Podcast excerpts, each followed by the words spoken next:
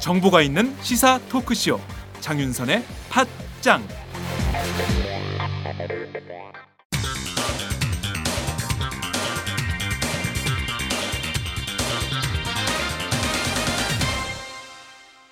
전혀 다른 뉴스 전혀 다른 뉴스 시작하겠습니다.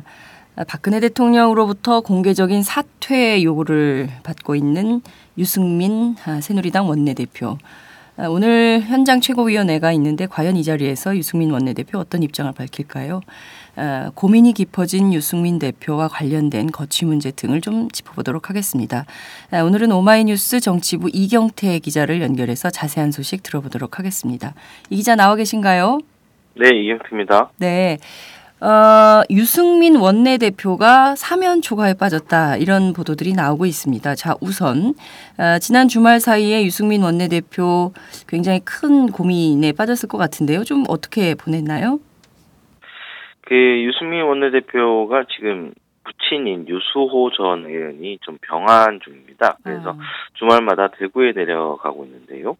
뭐 어제 그 지난 27일 토요일에도 역시 그 대구에 내려갔습니다. 이 자리에서 어 유수호 전 의원을 뵙고 그 음. 아버지를 그 병문안하고 그리고 KTX 편으로 상경을 했는데요. 네. 이 과정에서 김무성 대표와 전화 통화를 한 것으로 알려져 있습니다. 음. 그러니까 이른바 그 국회법 개정안 문제와 관련해서 박 대통령이 사퇴를 사실상 요구하고 있고 친박도 이 집단 공세 펼치고 있기 때문에 이 부분에 대해서 상의를 한 것으로 알려져 있습니다. 뭐 이 그 유승민 대표가 기자들에게는 공식적으로 들을 말씀이 없다라는 말만 계속 반복한 걸로 알려져 있는데요. 네. 그 측근 인사들에 따르면은 그 물론 안 한다고 해서 물론 알 수 있겠느냐 뭐 이런 입장을 밝혔다고 합니다 김무성 대표에게 음. 그 김무성 대표도 실제로 그 유승민 대표와의 통화 내용에 음. 대해서 워낙 고집이 센 사람이다. 음. 뭐 저쪽에서 워낙 세게 때렸기 때문에 라면서 구체적 언급을 피는데 이 부분 역시 그 자신에 대해서 과도하게 공사가 펼쳐지고 있다라는 어떤 그 유승민 원내대표가 그런 비판적 인식을 갖고 있다. 뭐 이렇게 볼 수 있을 것 같습니다. 네. 다만 상황이 만만치 않은 거는 사실이거든요. 오늘 같은 경우에 이제 어떻게 그 오늘 현장 최고위에서 어떤 식으로 이야기가 전개되느냐에 따라서 음. 친박계가 계속 집단 공세에 나설 것인가 음. 뭐 이런 것들이 결정되기 때문에 조금 상황은 지켜봐야 될 것 같습니다. 네. 어, 어젯밤에 그 김무성 대표가 유승민 원내대표에게 전화를 걸어서 쉽지 않을 것 같다. 이렇게 심야 기자회견 비슷하게 기자회견은 아니지만 뭐 기자들 몇몇 있는 자리에서 유승민 원내대표와의 대화 내용을 전달한 걸로 전해지고 있는데요. 그 어떤 건지 좀 그것도 좀 소개를 해주시죠. 어, 그 김무성 대표가 어제 이제 그 서청원 대표와 네. 그리고 유승민 대표 이렇게 삼각 중재를 좀 사실상 전화 통화를 시도를 했는데요. 네. 이 부분에 대해서 뭐 이 김 대표가 일부 기자들과 만난 자리에서 그 음. 유, 유승민 원내대표가 장시간 통화하면서 이런저런 고민들 그리고 음. 경우의 수, 시나리오 등을 좀 논의해봤다라고 했고요. 실제로 직접적으로 사퇴해야 된다는데 어떻게 생각하느냐라고 음. 물었다고 합니다. 음. 그러니까 유승민 대표가 어느 정도로 생각하고 있는지 직접적으로 의중을 확인하고 자신 남들 중재를 해보려고 한 것 같다는 인상이 들고요. 음. 그리고 수청원 그 최고위원하고도 전화 통화를 하면서 나름대로 어떤 속도 조절 뭐 이런 것들을 음. 좀 요구를 한 것 같아요. 그러니까 당장 오늘 그 평택에서 메르스 그리고 이 세해 규정 관련해서 이제 현장 최고위원회가 있는데요. 음. 공개적으로 좀 발언이 나오는 거를 좀 자제해달라 뭐 이런 요구청을 음. 하지 않았나 뭐 이런 음. 예상이 듭니다. 그러니까 오늘 이제 그 최고위에서 이 같은 중대 논의에도 불구하고 갑자기 현장에서 터져 나오는 경우 그리고 네. 그 최고위 전 그리고 음. 후 요때 비공개상에서 좀 요 부분에 대한 조율이 안 이루어지는 경우에는 좀 오후까지 좀 음. 진통이 발생하는 상황이 될 수도 있을 것 같고요. 네. 아니면은 뭐 좀 정리를 하는 그러니까 대수비에서 어떤 메시지 그러니까 대통령이 수석비서관 회의에서 어떤 메시지를 내놓느냐도 좀 당에서 주목하고 있을 것 같다라는 생각이 듭니다. 음, 네. 그 말- 앞서 시나리오 말씀을 해 주셨는데요. 사실 정치권 내부에서는 지난 목요일부터 그러니까 박근혜 대통령이 어, 그 김무성 대표를 향해 아니 저 유승민 원내대표를 향해서 어, 이른바 그 맹폭 융단 폭격을 퍼부을 때부터 여러 가지 시나리오들이 흘러다녔던 것 같습니다. 좀 어떤 시나리오들이 흘러다니는지 그걸 좀 정리를 좀 해주세요. 일단 뭐 친박들이 이렇게 집단 공세에 나섰던 이유가 사실 김무성 대표를 겨냥하고 있다라는 말들은 나오고 있습니다. 아. 예를 들어서 그 유승민 대표 원내대표가 이 유승민 원내대표를 빼버리게 되면은 김무성 대표의 영향력이 사실상 흔들릴 수밖에 없고 음. 그리고 이 유승민 대표의 공개에서 눈에 띄는 것들이 친박 최고위원들의 집단 사퇴 가능성입니다. 아. 이 최고위원들이 집단적으로 사퇴하게 되는 경우에는 결국에는 이 전당대회를 새로 치러야 될 텐데 아. 이 전당대회를 새로 치르기보다는 비대위 체제로 가야 된다. 총선이 얼마 남지 않았기 때문에 음. 이런 경우에는 그동안 얘기됐었던 어떤 친박과 비박 간의 공천 권 아. 이 갈등에 있어서 친박이 좀더 음. 그 유리한 입장에 설 수 있다라는 계산이 있지요. 음. 이런 부분에서 친박이 이런 점을 노리고 차기 음. 총선 공천권을 노린 어떤 파워 게임을 시작했다. 아. 뭐 이런 분석도 있습니다. 음. 이 비박 측은 이런 것들이 그 너무 앞서서 단기전으로 맞붙게 될 경우에는 음. 어떤 부작용이 벌어질지 모른다는 생각이 좀 있는 음. 편이에요. 그래서 네. 이 비박계 이재우 의원 같은 경우에는 좀 장기전 음. 뭐 이런 걸 해야 되고 사실 어제도 그 비박 그 재선들이 또 뭐 해동을 하려고 했었는데 여기에 대해서 좀그 한번더 상황을 보자 뭐 이런 음. 걸로 해서 그 하루 미뤘다 뭐 이런 얘기들이 나오더라고요. 네. 그래서 요 상황들을 좀 이제 차기 총선 앞둔 파워 게임 뭐 음. 이런 식으로 좀 해석을 할 수 있을 것 같습니다. 네. 말씀해 주신 대로 이게 결과적으로 보면 박근혜 대통령도 자기 정치 박근혜 대통령이 뭐 김무성 대표하고 유승민 원내대표를 향해서 자기 정치하지 마라 이렇게 비판을 했지만 어, 결과적으로 따지고 보면 박근혜 대통령도 자기 정치를 강화하기 위한 하나의 수단으로 유승민 원내대표도 치고 김무성 대표도 겨냥해서 결과적으로는 내년 총선까지 자기 권력을 좀 확장하려는 이런 스탠스가 아닌가 이렇게 볼 수도 있을 것 같네요. 말씀하신 대로 지금 보면 결국에는 다 떼놓고 나면은 총선 공천권이네요. 그죠? 총선 공천권을 누가 쥐느냐, 이 이니셔티브를 누가 갖느냐, 여기에 핵심이 있는 거 아닙니까? 그렇죠. 뭐, 그, 친박이나 친이, 그러니까 비박, 네. 비박 모두 이제 전부 다 그, 2008년, 2012년 모두 각자에게 안 좋은 기억이 가지고 있죠. 뭐, 2008년 친박 학살 공천, 뭐, 그때는 그렇죠. 박 대통령도 말했듯이 나도 속았고 국민도 속았다 뭐 이런 워딩을 음. 한 적이 있지 네네. 않습니까?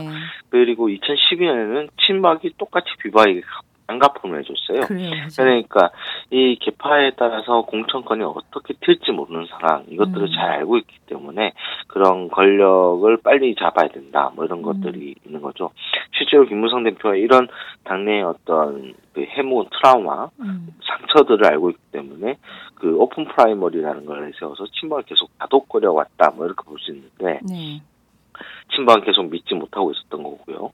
음. 네, 실제로 지금 사태에서 가장 앞장서고 있는 것들 보면은 청와대 정무특보 윤상현 전 윤상현 의원, 김재원 음. 의원 등이거든요. 네. 그러니까 이들을 이들을 잘 살펴보면은 사실 그 지금 현재 기재부 장관이자 경제부총리인 최경환 원내대표 체제에서 음.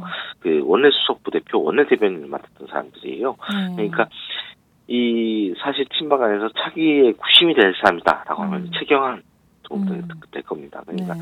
최경환 대표가 돌아온 뒤에 어떤 새로운 친박 중심의 음. 틀짜기 뭐 이런 고민들이 녹아져 있는 공세가 아닌가 뭐 이런 음. 생각이 듭니다. 음, 말씀하신 대로 그 소위 친박 돌격대라고 할 수 있는 김재원 의원이랄까 윤상현 의원이랄까 그리고 또 이제 보면 뭐 김태흠 의원 뭐 이런 등등의 사람들이 제일 전면에 서서 유승민 원내대표의 사퇴는 불가피한 거 아니냐 사퇴해라 뭐 이렇게 주장을 하고 있는 건데요.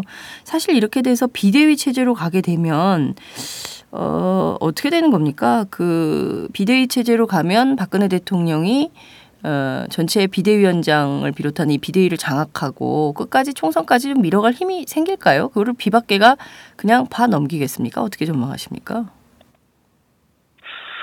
비대위가 구성된다고 해서 대통령이 어떤 힘을 발휘할 수 있을까 뭐 이런 음. 좀 그런 고민이 들긴 하는데요. 네네. 뭐 비대위가 뭐 지금 저희가 상상했던 외부 음. 인사들을 중심으로 한 비대위가 구성된다. 네. 뭐 이렇게 보기는 힘들 것 같습니다. 뭐 음. 예를 들어서 예전에 박근혜 대통령이 비상대책위원장을 네네. 구성했던 그런 비대위라든가 음.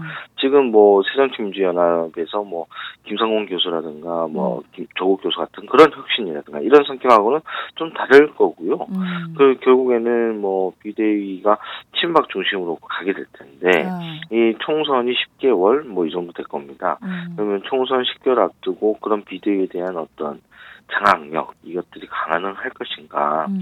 왜냐하면은 그 총선 앞두고 여당은 항상 현, 현 정권과의 어떤 차별성을 두려고 노력하지 않습니까? 그렇죠. 왜냐하면 그래야 선거에서 그, 승리할 가능성이 네, 그래야 있으니까. 선거에 승, 승리할 예, 수 있으니까요. 예. 근데 친박 중심의 비대위가 과연 그런 차별성을 확보할 수 있느냐? 음. 그건 좀 의문이 들 수밖에 없거든요. 네. 그런 점에서 좀 저희가 생각하기에는 그런 비대위로 가는 시나리오는 음. 좀 과도하지 않나라는 음. 생각이 듭니다. 일단 여기선 누가 기선 제압을 할 것인가 이런 문제가 될 건데 네. 실제로 김무성 대표는 지금 면이 상당히 상했어요. 음. 왜냐하면은 그 전당대회 당시에 가장 중요하게 얘기했던 게 그 수평적 당정 그렇죠. 관계를 예. 얘기하지 않았습니까? 예. 근데 이 뭐 그동안에 뭐 송구스럽다를 많이. 했지만 전문 정치. 이번 이번 사태만큼 수직적 당청 관계를 그렇습니다. 보여줄 수밖에 없는 장면은 음. 뭐 없지 않습니까? 이 차기 네. 대선 주자로서 뭐 그렇죠. 상당히 면을 음. 상했다라고 볼 수 있고요. 네.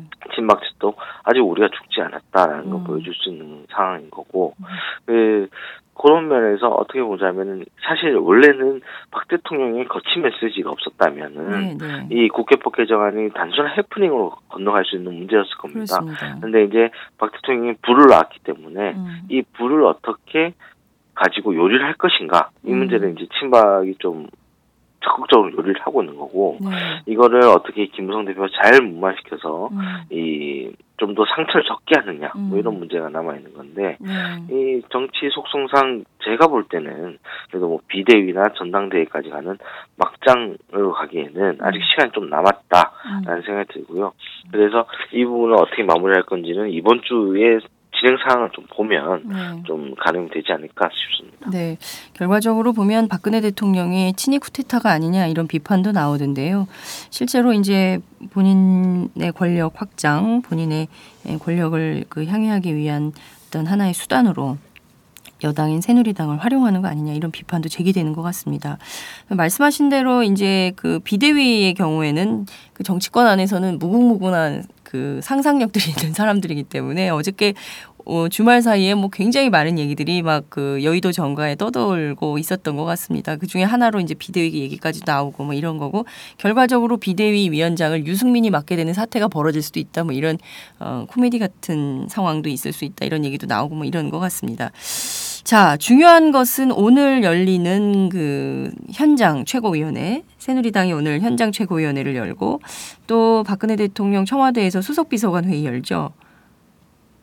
네, 네. 이제 두 가지 회의가 이제 동시에 열릴 텐데 우선 여당 현장 최고위는 좀 어떻게 될 걸로 보이세요? 그 여당 최고 현장 최고위에서 이제 친박 측은 이 현장 최고에서 적절한 응대가 없다면 음. 그러니까 돌격대라고 할수 있는 김태현 의원은 바로 의총 소집서 5설 제출하겠다 음. 뭐 이런 입장이고 친박 중진 서청원 최고위원이 일단은 친박계 8인 회동에서 나에게 맡겨달라 뭐 이 정도로 지금 얘기를 해놓은 상황이거든요. 네.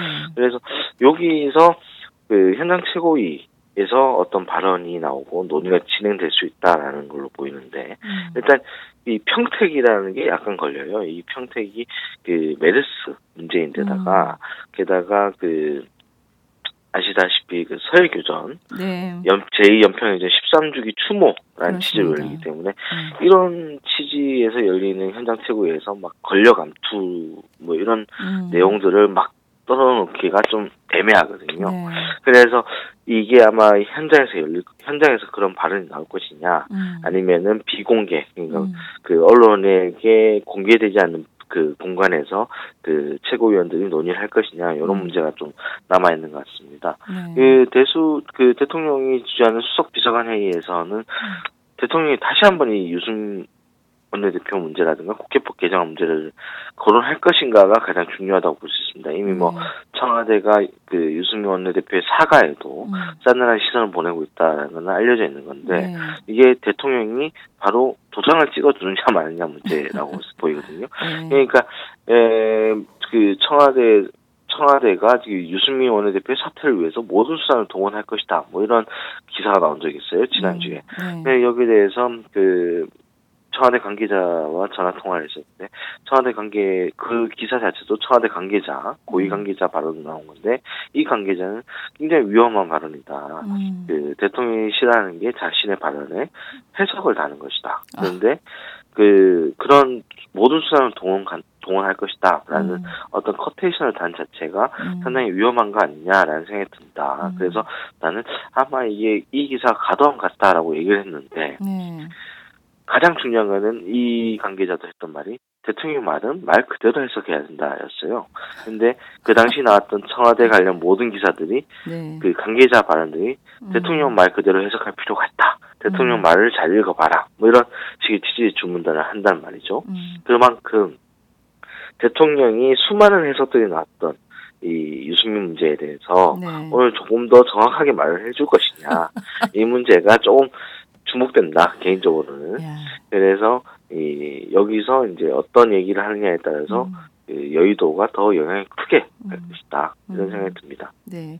그만둬라 이렇게 분명한 워딩이 나와야 된다는 건가요? 참 이게 과연 정상적인 정치라고 볼 수 있는 건지 의문스러워요. 대통령이 어쨌든 여당의 원내대표를 향해서 그만둬라 마라 이렇게 얘기한다는 것 자체를 그걸 또 받아들이고 또 주말 사이에 유승민 원내대표는 또 막 무슨 엎어져서 사과하는 그런 입장을 발표하고 이걸 또 용인하고 대통령의 지지율은 4% 포인트나 급등하고 이런 현상을 좀 어떻게 봐야 되는지 전 참 아, 깝깝하다는 생각이 좀 드는데요. 말씀하신 대로 그 박근혜 대통령이 유승민 원내대표의 거취 문제가 결정된 의총 결과를 보고받고 굉장히 진노했다는 소문이 있던데 실제로 그랬나요? 그런 얘기가 있습니까?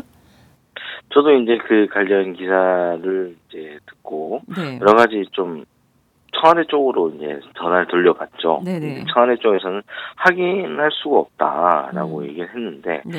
이 실제로 그 청와대에서 그 의총 결과를 받고 진노했다는 게 음.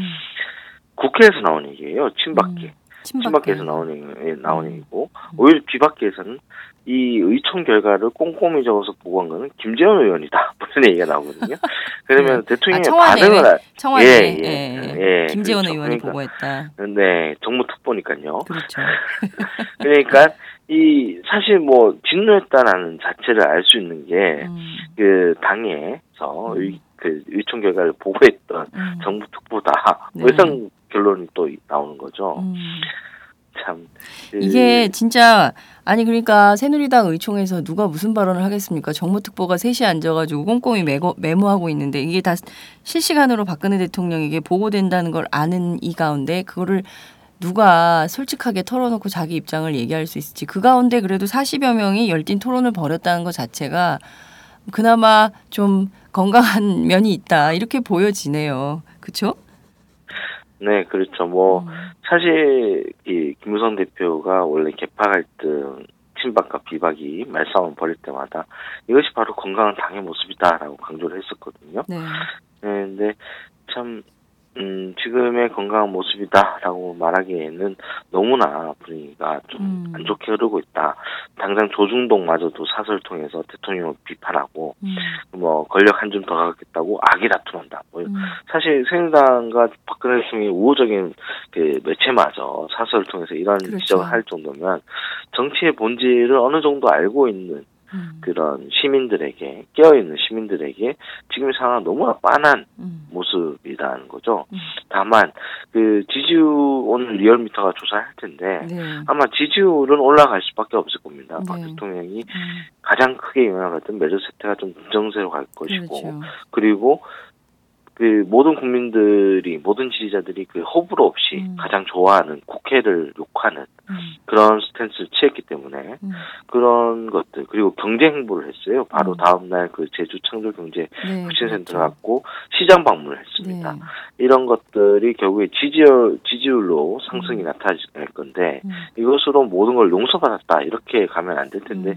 아, 아마 계속 그런 식으로 가지 않을까 음. 이런 고민이 좀 듭니다. 네. 말씀하신 대로 이 지지율 상승도 좀 꼼꼼히 들여다볼 필요가 있는데요. 어, 리얼미터 조사 이제 금방 나오겠지만 한 10시쯤 나올 텐데 어, 지지율도 보니까 뭐 주로는 그 대구 경북 지역도 메르스 사태로 굉장히 많이 빠졌었는데 그 메르스 사태 이후에 지지율 상승이 좀 말씀하신 대로 좀 그 반등하는 효과가 좀 있는 거 아닌가라는 시- 생각이 좀 들고요. 그리고 어찌됐든 거기는 완전히 집도끼들이 몰려 있는 동네 아닙니까? 그래서 그 대구 경북하고 5, 60대 이상에서 떠났던 지지자가들이 다시 돌아오는 것이기 때문에 그것에 뭐 큰 의미를 부여해야 되는가 그건 좀 아니지 않나라는 음, 평가 비판 이런 것도 가능할 것 같다는 생각이 좀 듭니다. 어, 서청원 최고위원이요. 어, 이런 말을 했습니다. 그 대통령이 최고 지도자인데 사퇴 요구에 반기를 드는 그런 모습은 아름답지 못하다라는 얘기를 유승민 원내대표에게 할 수밖에 없다 라고 말을 했습니다. 결국에는 이게 사실 서청원 대표 입을 빌어서 그만둬라 이렇게 더 강제하고 있는 상황인 건데요. 말씀하신 대로 오늘 유승민 원내대표가 만약에 그 현장 최고위에서 본인의 거취 표명을 하지 않는다면 집단 최고위원 집단 사퇴로 갈 가능성 이것도 좀 있다 이렇게 볼 수 있는 건가요? 아마 적극적으로 어, 뭐 그런 액션까지 나올 수 있느냐 뭐이 음. 부분은 좀 두고 봐야 되겠는데 네. 그, 그렇게 된다면은 정말 당이 그 파국 상태로 간다 음, 이렇게 볼 수밖에 없기 때문에 네. 조금 더 두고 그 부분에 대해서는 약간 좀 여지를 남겨두는 게 낫지 않나 뭐 이런 음. 생각이 좀 듭니다. 왜냐하면 이 당무 정지까지는 뭐 음. 어떻게 이 정치 액션이라고 볼 수 있어요. 근데 음, 사퇴 최고위원을 집단 사퇴하겠다 뭐 이래버리면은 이거는 정말 건널 수 없는 강을 건너는 거 아닌가 음, 이런 생각이 좀 듭니다.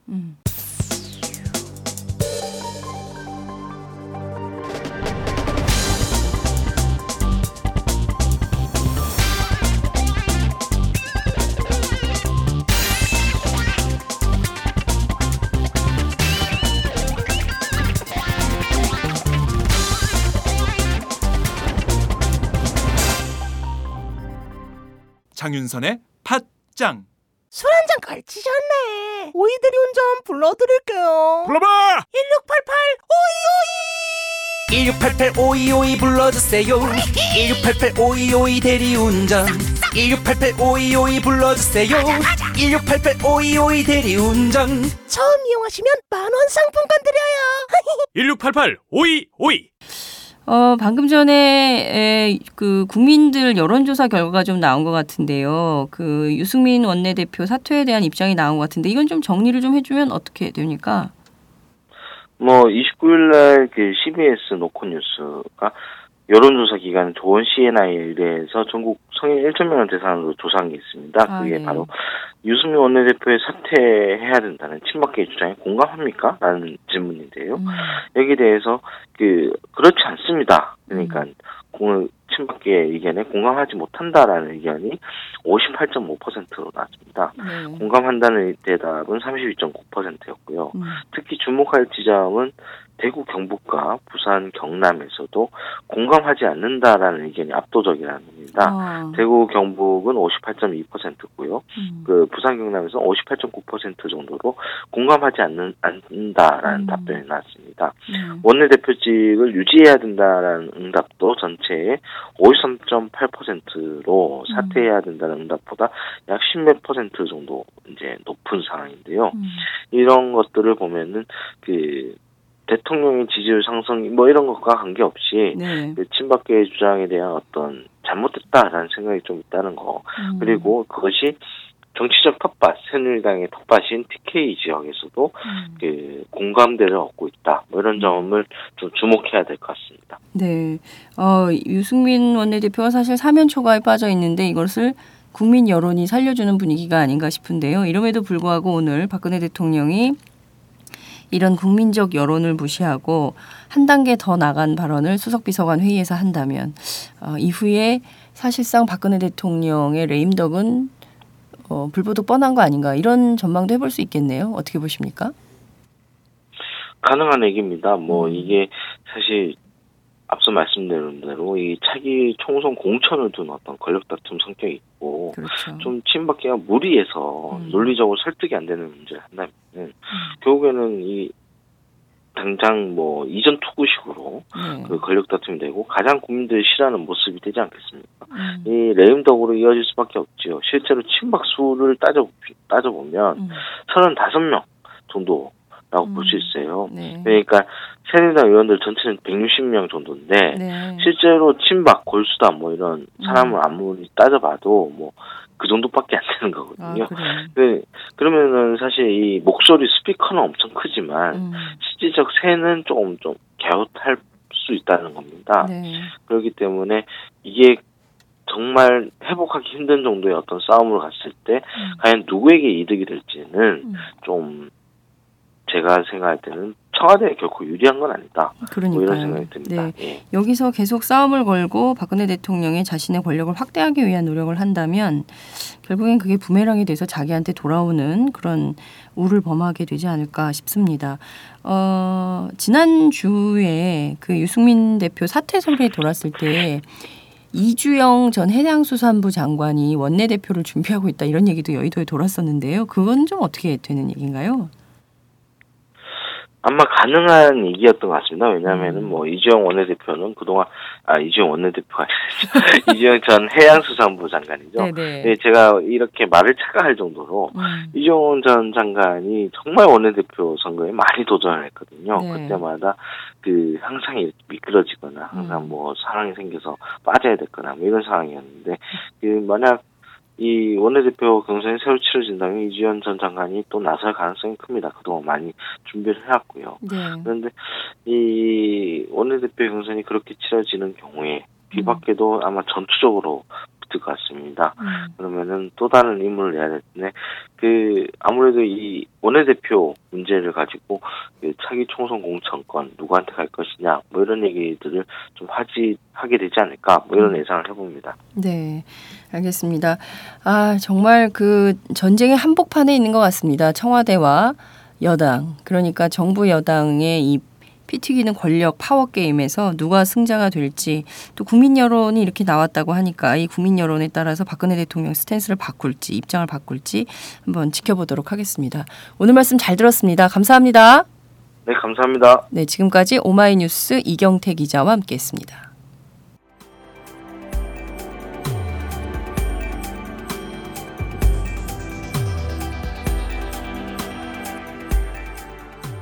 안녕하세요. 오마이뉴스 시민기자 최병석입니다. 저는 최근 대한민국 쓰레기 시멘트의 비밀이란 책을 출간했는데요. 오마이뉴스 10만인 리포트의 연재한 기사를 다듬어 책을 펴냈습니다. 우리가 살고 있는 아파트가 발암물질 가득한 쓰레기 시멘트로 만들어졌다는 내용이지요. 요즘 급증하는 아토피 피부염 등이 쓰레기 시멘트와 전혀 무관할까요? 여러분이 이 책을 한번 읽으시고 판단해 보시기 바랍니다. 시민의 건강이 쓰레기 취급당하는 어처구니 없는 현실을 이 책에 고발했습니다. 그런데 이 책은 오마이뉴스가 없었으면 세상에 나올 수 없었습니다. 시멘트 재벌 입김에 휘둘리지 않고 이런 글을 받아줄 수 있는 우리나라 언론은 그리 많지 않기 때문입니다. 제가 권력과 자본에 맞서 당당한 오마이뉴스를 만드는 10만인 클럽에 자발적 구독료를 내는 이유이기도 합니다. 이런 기사와 책이 필요하다고 느끼시는 분은 동참해 주십시오. 저도 10만인 클럽 회원입니다. 고맙습니다.